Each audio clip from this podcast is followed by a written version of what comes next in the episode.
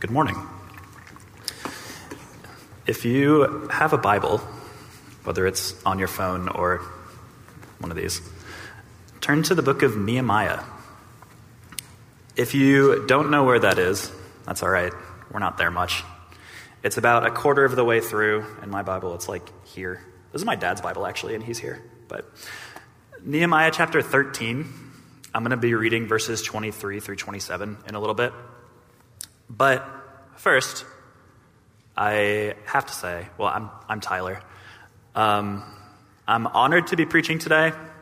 As is typical, I'm also terrified, very nervous. Um, but this morning, I'm actually preaching about two books. So you're turning to Nehemiah 13, uh, which is the last chapter of Nehemiah. We're also going to be talking about Ezra, which is the book right before it. And if you're wondering why I'm talking about two books, Ezra and Nehemiah, it's because these two books, originally in our Bible, they're two, but originally they were one.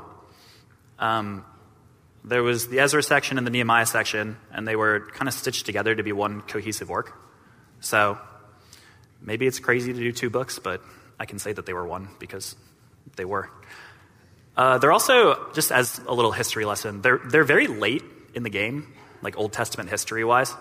And this will probably be review, but I think context is really important. So this, sto- this is the story of the Old Testament where Ezra and Nehemiah fit in, right? So God created the world, made Adam and Eve. Adam and Eve sinned, kicked out of the garden, and then later, God chose Abraham and said, From you will be my people, the, the nation of Israel. And so they came. They were brought out of uh, or they were brought out of captivity in Egypt the, through the Exodus. That's the second book. Uh, became God's nation at Mount Sinai, and God gave them laws, like a list of this is how to follow me, this is how to treat me like I'm God. And the people of Israel said, Yes, we will follow that. I don't really want to unscrew this every time, but I don't know where to put it, so it'll work. So Israel made this covenant with God, said, We will follow you. And for like 800 to 1,000 years, they didn't do that. They really almost never followed the laws that God gave them that they said they would follow. And after 800 to 1,000 years, they were exiled. They were, they were kicked out of the promised land. The northern part of Israel was taken to Assyria, the southern part was taken to Babylon. And I tell you that whole story to tell you that Ezra and Nehemiah takes place after all that. So, very late in the game. And I also think that that is worth spending a couple minutes on because we don't talk about these books a whole lot, right? Um, but some of you listening have talked about these books a lot recently. Uh, you may not know this, but a week ago, yesterday, so not yesterday, but a week ago, yesterday, I and some of the students got together. Uh, we were in here actually, like right over there. And we did a study on Ezra and Nehemiah for five and a half hours. We went from like 8.30 to 2. I did give them breaks to go to the bathroom and play basketball and eat lunch. I, I did give them that. But we, yeah, we talked about Ezra and Nehemiah for five and a half hours. And if that is making you a little nervous that I'm standing up here about to preach on Ezra and Nehemiah, you think it's going to be five and a half hours? It's not. None of you want that, and I probably want it least of all. Um, so, my goal this morning, again, is not to go for five and a half hours. It's not to read every single chapter of Ezra and Nehemiah and hit every single little detail. Although there are a lot of really cool little details. You can ask the kids about it. I hope they remember some of it. But that's not my goal. I, I don't think that's realistic or necessarily even helpful for this morning. My goal is much, I don't want to say smaller, but it is much simpler than that.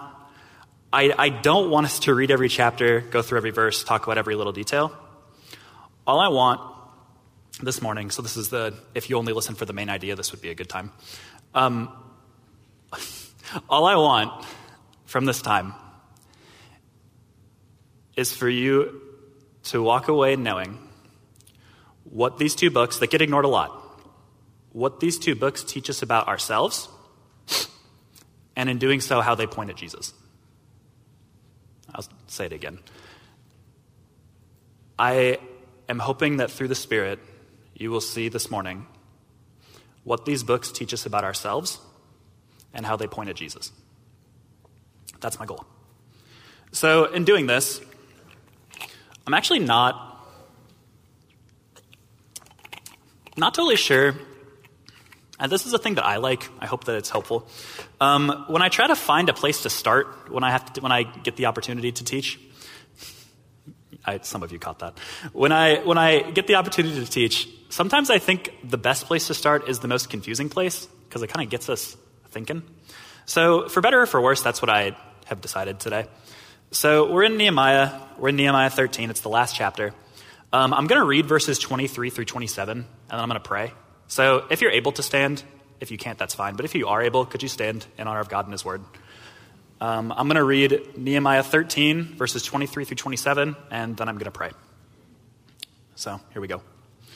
Moreover, in those days, I saw men of Judah who had married women from Ashdod, Ammon, and Moab. Half of their children spoke the language of Ashdod, or the language of one of the other peoples, and did not know how to speak the language of Judah.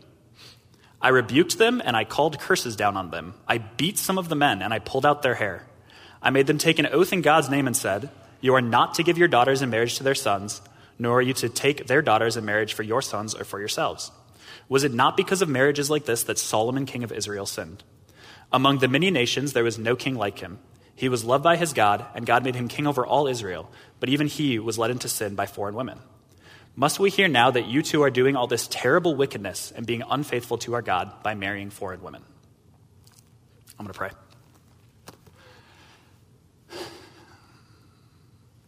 Dear Lord, I thank you for your spirit, and I thank you for your spirit's role in composing this book that we have the Bible. I thank you for the passages of Scripture that are wonderful and speak to us immediately and, and touch our hearts, and that we can walk away after five seconds and just really be impacted and changed. I thank you for those. And I also thank you for passages like this that we have to do a little bit more work with to understand. Um, I pray that you'll bless me as I share your words with your people. Um, I pray that it's your spirit speaking rather than me. And I pray that we will know you. So I thank you for this opportunity, Lord. Uh, please bless it. In your name, amen. So you guys can sit down. So, Nehemiah 13, 23 through 27. Let's just take a moment to reflect on, them, on these verses. They're very odd. We, we don't need to hide from that. These verses are kind of strange. Um, like we have Nehemiah. This is Nehemiah doing this. He's the title character of the book. And we have the title character of this section of, of Nehemiah cursing his fellow Israelites, beating them up, rebuking them, and pulling out their hair. He's beating them up, he's rebuking them, he's pulling out their hair because they married women who weren't Israelites. He's like really, really freaked out about this. And maybe it's just me, but on first glance, this kind of seems like an overreaction. Like, this seems like a lot, right? Like he, they married non-Israelites. They married people that clearly Nehemiah was not happy about them marrying. And his response is to beat them up, curse them, rebuke them, and pull out their hair. It, it seems like a lot to me. Um, and this is not the only strange section of Ezra and Nehemiah. Like there, there are some things in this book that are just they're just odd for when you read them first time. We, we have references to these like strange locations like the Tower of Ovens and the Sheep Gate and the Fish Gate. Like, wh- what are these places? We, in Ezra chapter 4, in the Ezra section, the, I'll talk about this more in a second, but the Israelites are rebuilding the temple and there's these people that want to come help them. And the Israelites say, no, get away. We don't want your help. Which is odd. Like, small nation coming back from an exile why are you rejecting the people that want to help you, right? Like, wouldn't, wouldn't that help? The, the end of the Ezra section actually is, it, one of my commentaries called it one of the least attractive chapters in the whole of the Old Testament. The, the Ezra section of the book ends with a bunch of Israelites divorcing their wives and sending their wives and children away in the rain. It's really strange. And So I think our best bet to understanding what's going on in this book, and again with the end goal of what it teaches us about ourselves and how it points at Jesus, I think the, the best way to do this would be to take a couple minutes and talk about how we got here. So, again, I'm not asking you for five and a half hours, just give me a couple minutes. Um, let's, let's talk about the rest of the book before this chapter. So, as I mentioned earlier, Ezra and Nehemiah, very late in the game, takes place after the exile.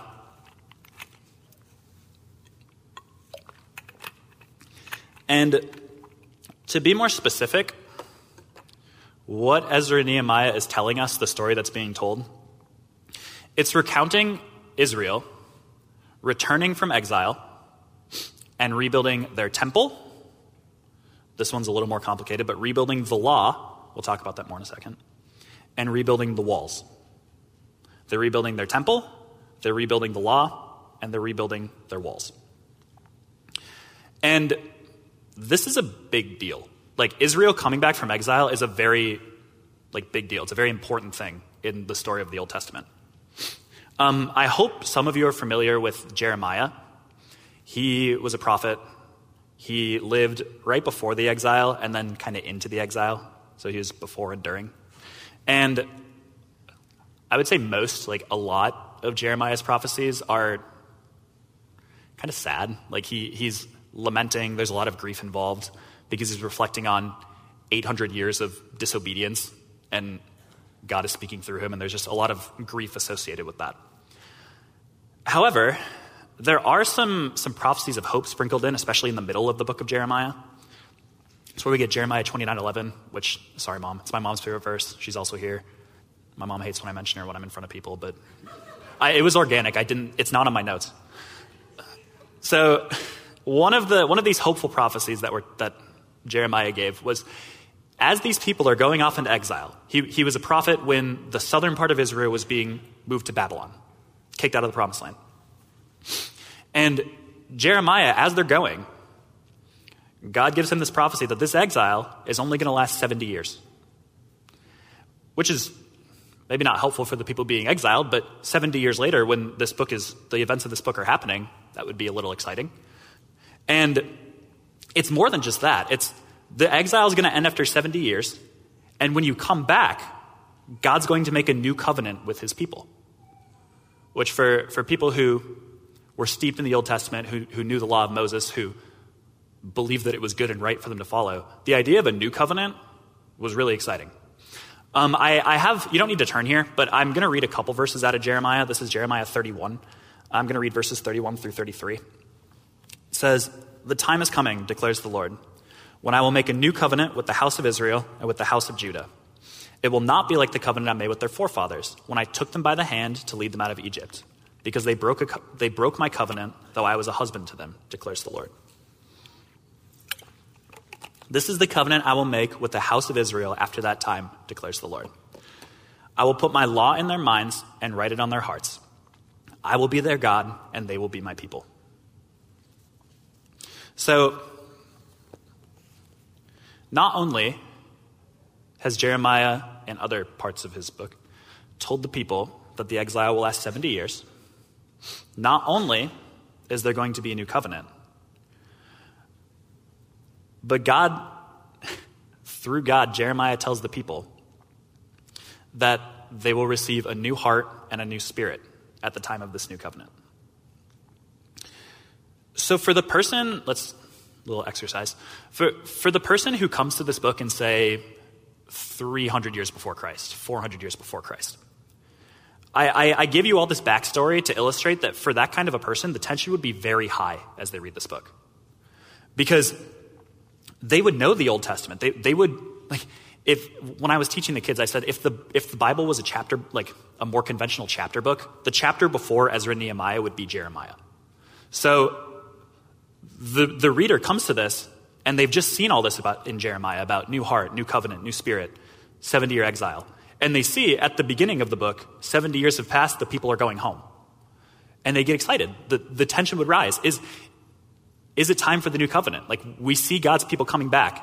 Is it time for the new covenant? Is it time for the new heart? Is it time for the new spirit? And even more than that, they might start thinking, is it time for the Messiah?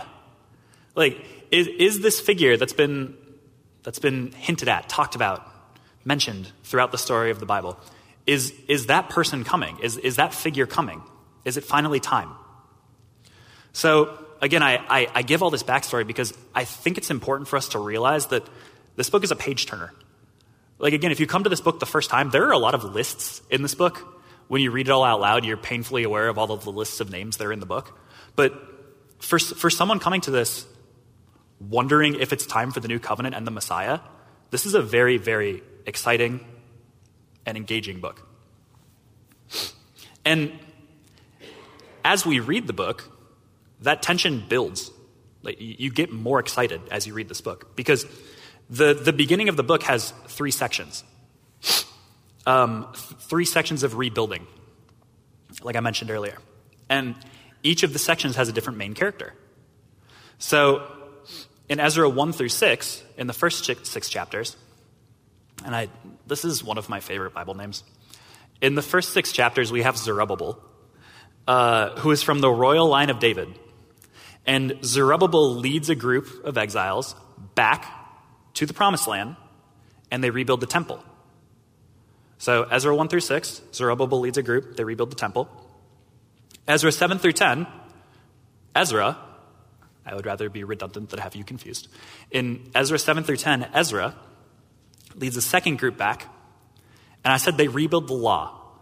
And what I mean by that, cliffhanger.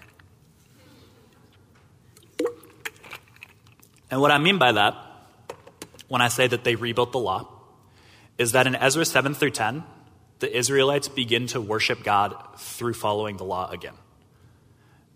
As they, as they were supposed to do under the covenant with Moses, so they were doing in Ezra and Nehemiah's generation. In, in Ezra 7 through 10, they begin worshiping God through the law again. So in Ezra 1 through 6, they rebuild the temple. In Ezra 7 through 10, they rebuild the law, start worshiping God through the law again. And in Nehemiah 1 through 7, Nehemiah, fittingly, leads them back, leads another group back, and they rebuild the walls around Jerusalem. And if you're wondering, like, temple seems important for worshiping God, law seems important, why do the walls matter? This, this book is about rebuilding the nation of Israel. In a world without planes that drop bombs and even really without catapults, a wall is a critical part of rebuilding yourself as a nation. Like it, it's, it's crucial because then a marching army can't just walk into your front door. They, they have to go through a big wall. So Zerubbabel leads them to rebuild the temple. Ezra leads them to rebuild their worship of God through the law. And Nehemiah leads them to rebuild the walls. And in all three sections, there is opposition. It is never easy. There's opposition from without, there's people around them that want to stop them from rebuilding, and there's issues within. The Israelites themselves have problems during this rebuilding effort. But in every case, with the temple and Zerubbabel, with Ezra and the law, and with Nehemiah and the walls, they succeed. So, tension building. Every time you get to the end of a section, they've succeeded in rebuilding some part of Israel.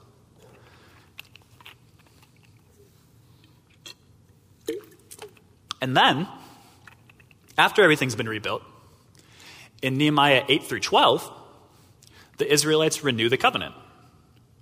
That, that covenant that God made with Israel and Moses after they got out of Egypt, this new generation, Ezra and Nehemiah's generation, they renew the covenant. They commit to following God again. They, there's kind of a beautiful chapter, Nehemiah 10, where they reflect on the history of the Old Testament and all of the ways that they've fallen short and how they are so thankful for God to God for still allowing them to be with him. They reinitiate sacrifices at the temple. They get, they get some priests back in there. They get some Levites back in there.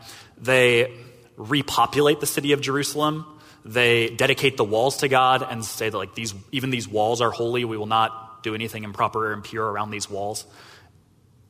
And it's like it's beautiful. Like it's just systematically renewing the covenant with God. And I paused here with the students, and I want to take a quick pause here as well and just just do a thought exercise, right? Contemplate. What what would this book teach us if Ezra Nehemiah ended after Nehemiah 12. I'll drink my water again to give you a moment to contemplate. If this book ended after Nehemiah 12, it would be a very happy ending. Like, it truly would be. We, we would have this, this wonderful book, two books in our Bible, where God's people would have finally figured it out.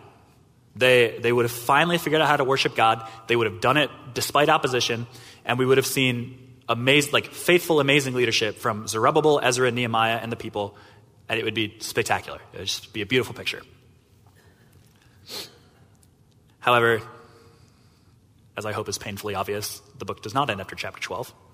There's one more chapter, and at last we come to Nehemiah 13, our text. So this is Nehemiah 13. After everything is rebuilt, after everything is renewed, Nehemiah leaves. He goes back to, it was Babylon, now it's Persia. Uh, but he goes back, and then a few years later, he comes back to Israel to, to see the promised land again, to see the people again, and see how things are going. And after he leaves and comes back, here's what he sees. He comes into, he comes into Jerusalem, the holy city, the capital, and he goes to the temple and he sees that it's in complete disrepair. The Israelites have stopped giving money to the temple. They've stopped offering their sacrifices the way that they should. It's actually so bad that the priests and Levites that were brought in there are gone. And they're, they're not even, it doesn't even say they're necessarily gone because of their, because they're being disobedient. They're gone because they're hungry. Like they're, they're gone because they can't feed their families off of the temple offerings because nobody's bringing them. So, so the priests and Levites have left the temple, gone back to being farmers for the sake of keeping their families alive. So the, that beautiful section in Ezra 1 through 6 about we've rebuilt the temple, we've started worshiping the law again, we celebrated Passover again, cross that out. That, that hasn't stood the test of time. It's been a few years and the priests and Levites are out because they can't feed their families. So Ezra 1 through 6, let's, that, that's not happening. And then Nehemiah turns around and he looks and he sees not foreigners, Israelites. He sees the people of God buying and selling and trading on the Sabbath day. And some, sometimes there are Old Testament aspects that we have a hard time with because we aren't familiar with all of the laws of the Old Testament. But I think we know this one, right? This is one of the commandments. Like, do no work on the Sabbath. And yet, the people of God in the city of Jerusalem are buying and selling and trading on the Sabbath. So, temple worship, no, that's not happening the way it should. Worship through the law, no, that's not happening. Remember Ezra's section? They're not doing that. They're, they're buying and selling and trading on the Sabbath. And so Nehemiah kicks them out. He says, No, get out of here. Don't buy, sell, and trade on the Sabbath. And they walk out of Jerusalem, they take a hard left, and they sit down and they set up shop with other merchants and traders right next to the walls that have just been dedicated. Like, it's literally two chapters before. Like, Nehemiah 13 is this story. Nehemiah, like 11 or 12, is where they're rededicating the walls and saying, We want nothing impure or unclean near these walls. And in Nehemiah 13, just a few short years later, these merchants who are buying, selling, and trading on the Sabbath are doing it next to the walls. They're desecrating the walls. So the temple worship, not happening, cross that out, Ezra 1 through 6. The, the worship through the law, cross that out. They're buying, selling, and trading on the Sabbath. And even the walls that were dedicated to God, they're being desecrated. The, these people who are, who are breaking the law are doing it by the walls. So that Nehemiah 1 through 7 section about these wonderful walls that got rebuilt despite the opposition, cross that out. That's not happening either. In like 20 verses in the 23rd chapter of Ezra and Nehemiah, everything from the past 22 chapters is systematically destroyed. Like everything that has been built up, everything that you're excited about, the tension is, is rising through the roof as you see the new covenant. Everything that's been built up is destroyed in 20 verses in chapter 13.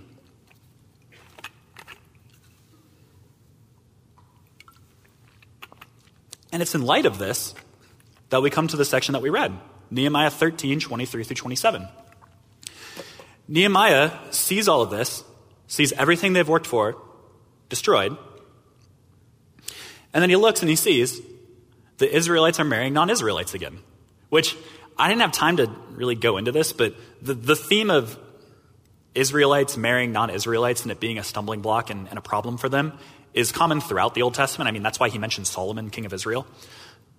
But it's even common just in Ezra and Nehemiah. Like, the, like this is a theme. And just a few years after they've, they've got everything set up, Leaves comes back, it's happening again. And it's in light of this that as we saw, as we read, Nehemiah freaks out. He loses control, he curses them, he beats them, he rebukes them, and he pulls out their hair. And let me just say, I'm not saying that's right.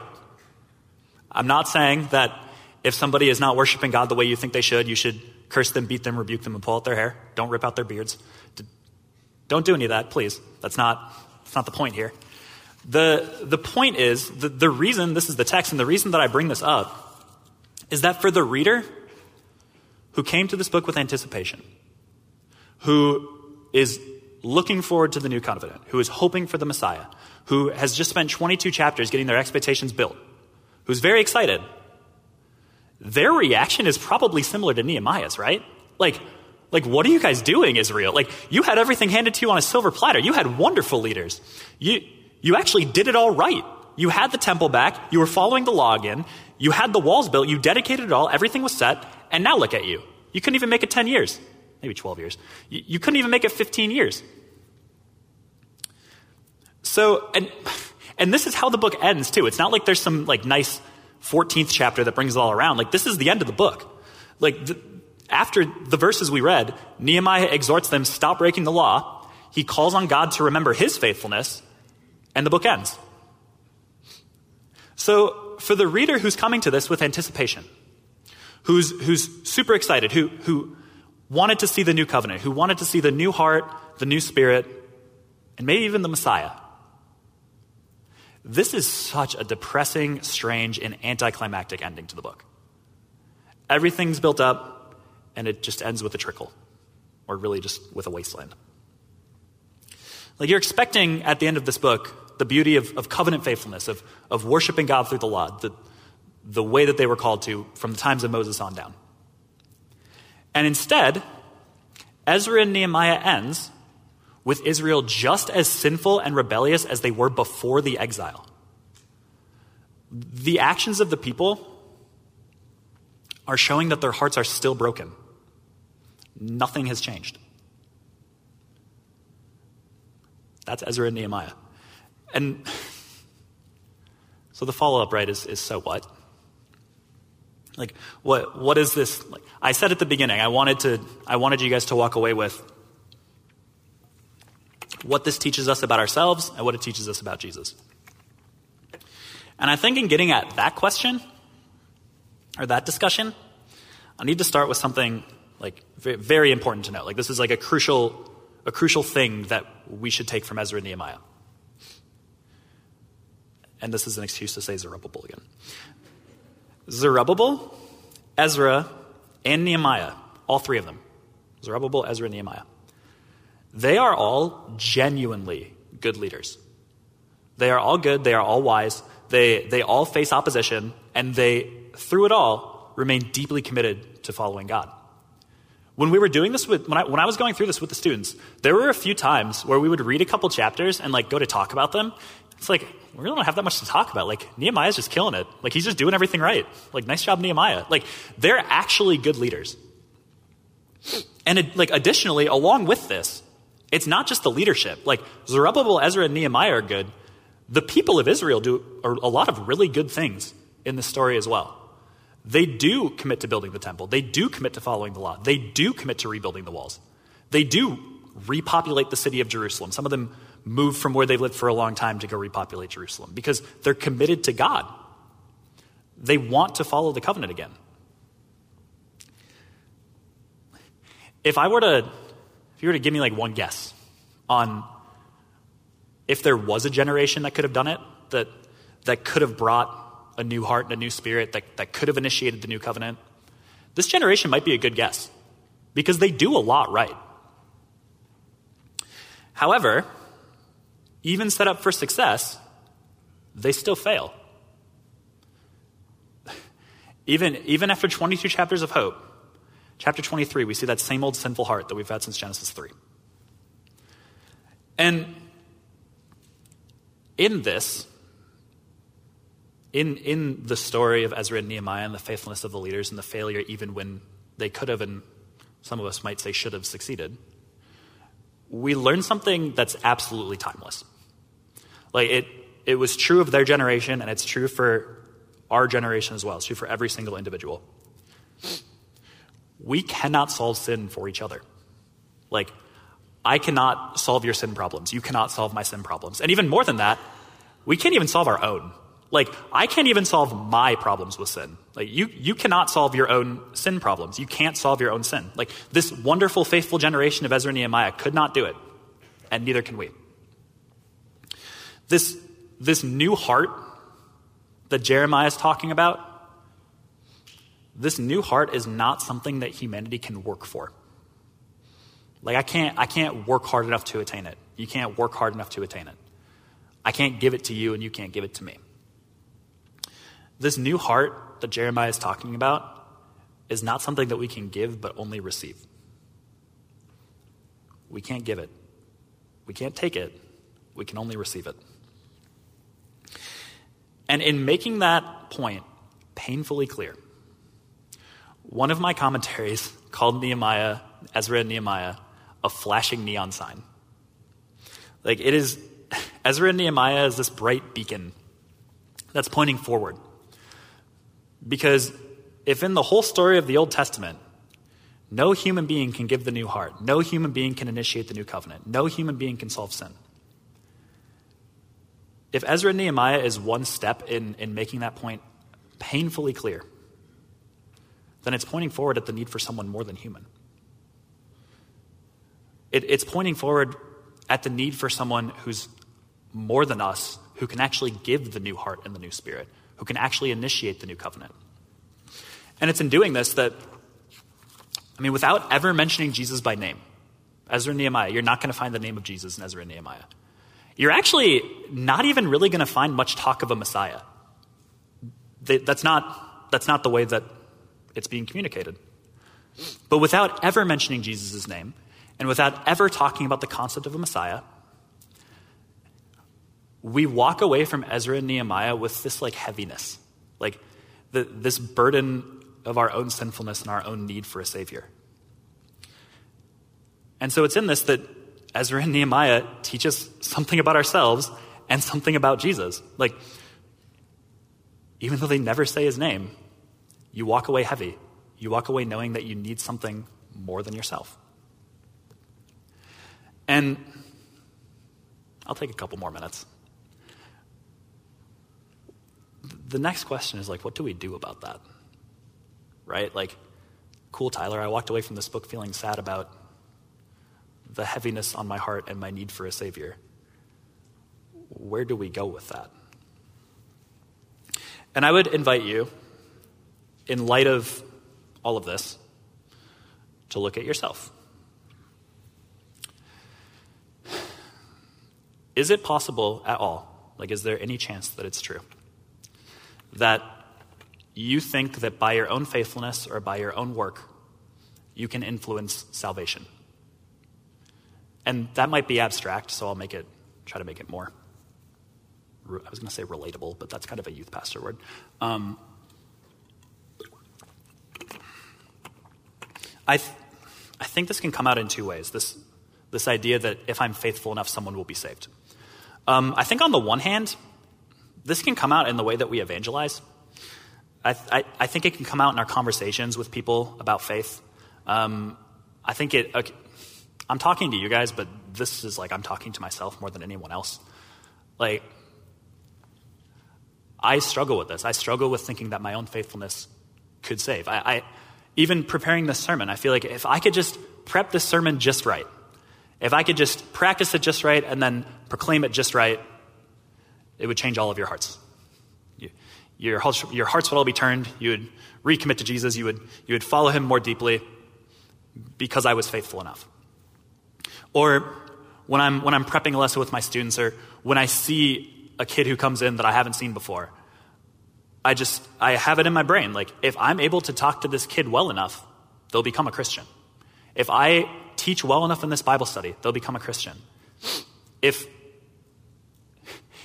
if I, if I or you or we, if we're in the mall and we get into a conversation and it turns to religion, if I can just make Jesus attractive enough, or if I can just say the right words to this person, they will be saved. If, if I'm at work and my coworker and I are talking over lunch, and, well, not really relevant for me, but if, if I and my coworker are talking over lunch and again, it, it turns to Jesus. If I say the right things about Jesus, they will be saved.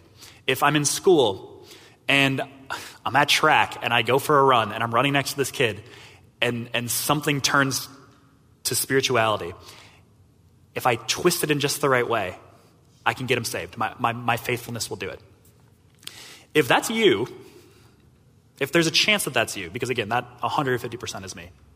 You can tell because I got into a cycle. If that's you, I want you to know that you're putting a burden on yourself that's not meant for you. We are not called to save people's souls.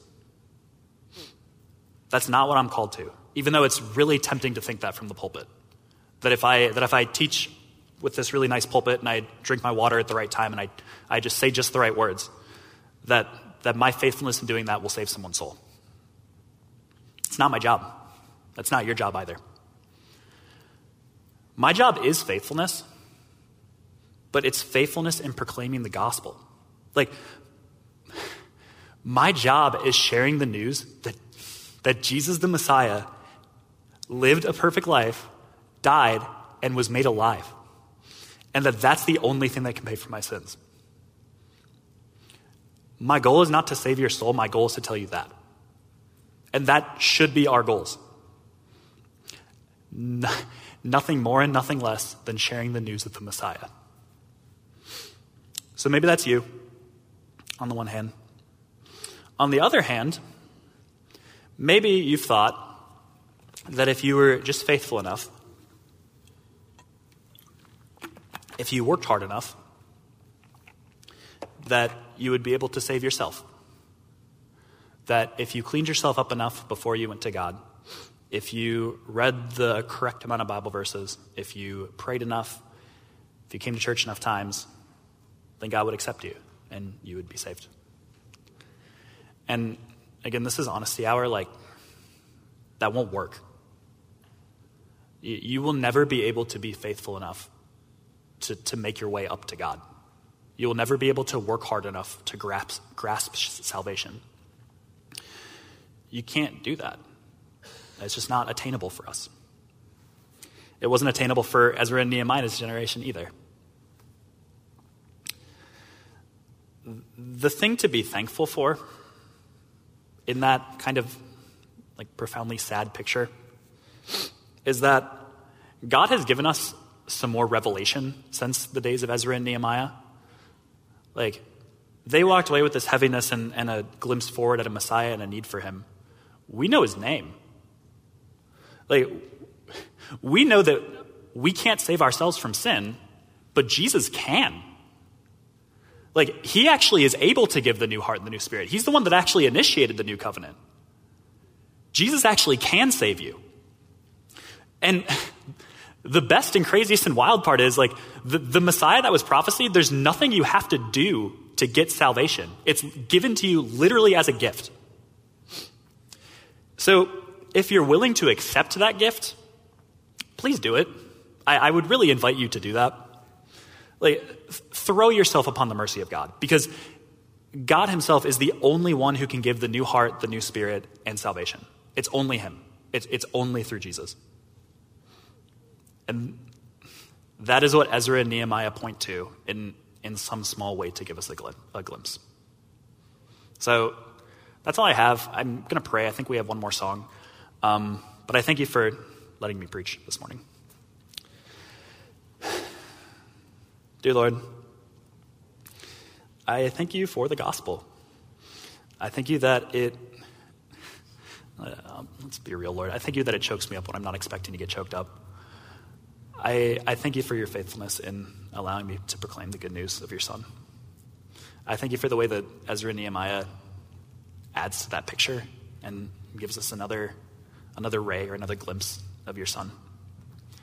And Jesus, I thank you for living the life that I can't live and dying the death that I was supposed to die for me and for us. I pray that I can continue to know you more every single day and understand more of you and your love. And Lord, I thank you for the gift of salvation that you've given me and all those who are united with you. I love you, Lord. Amen.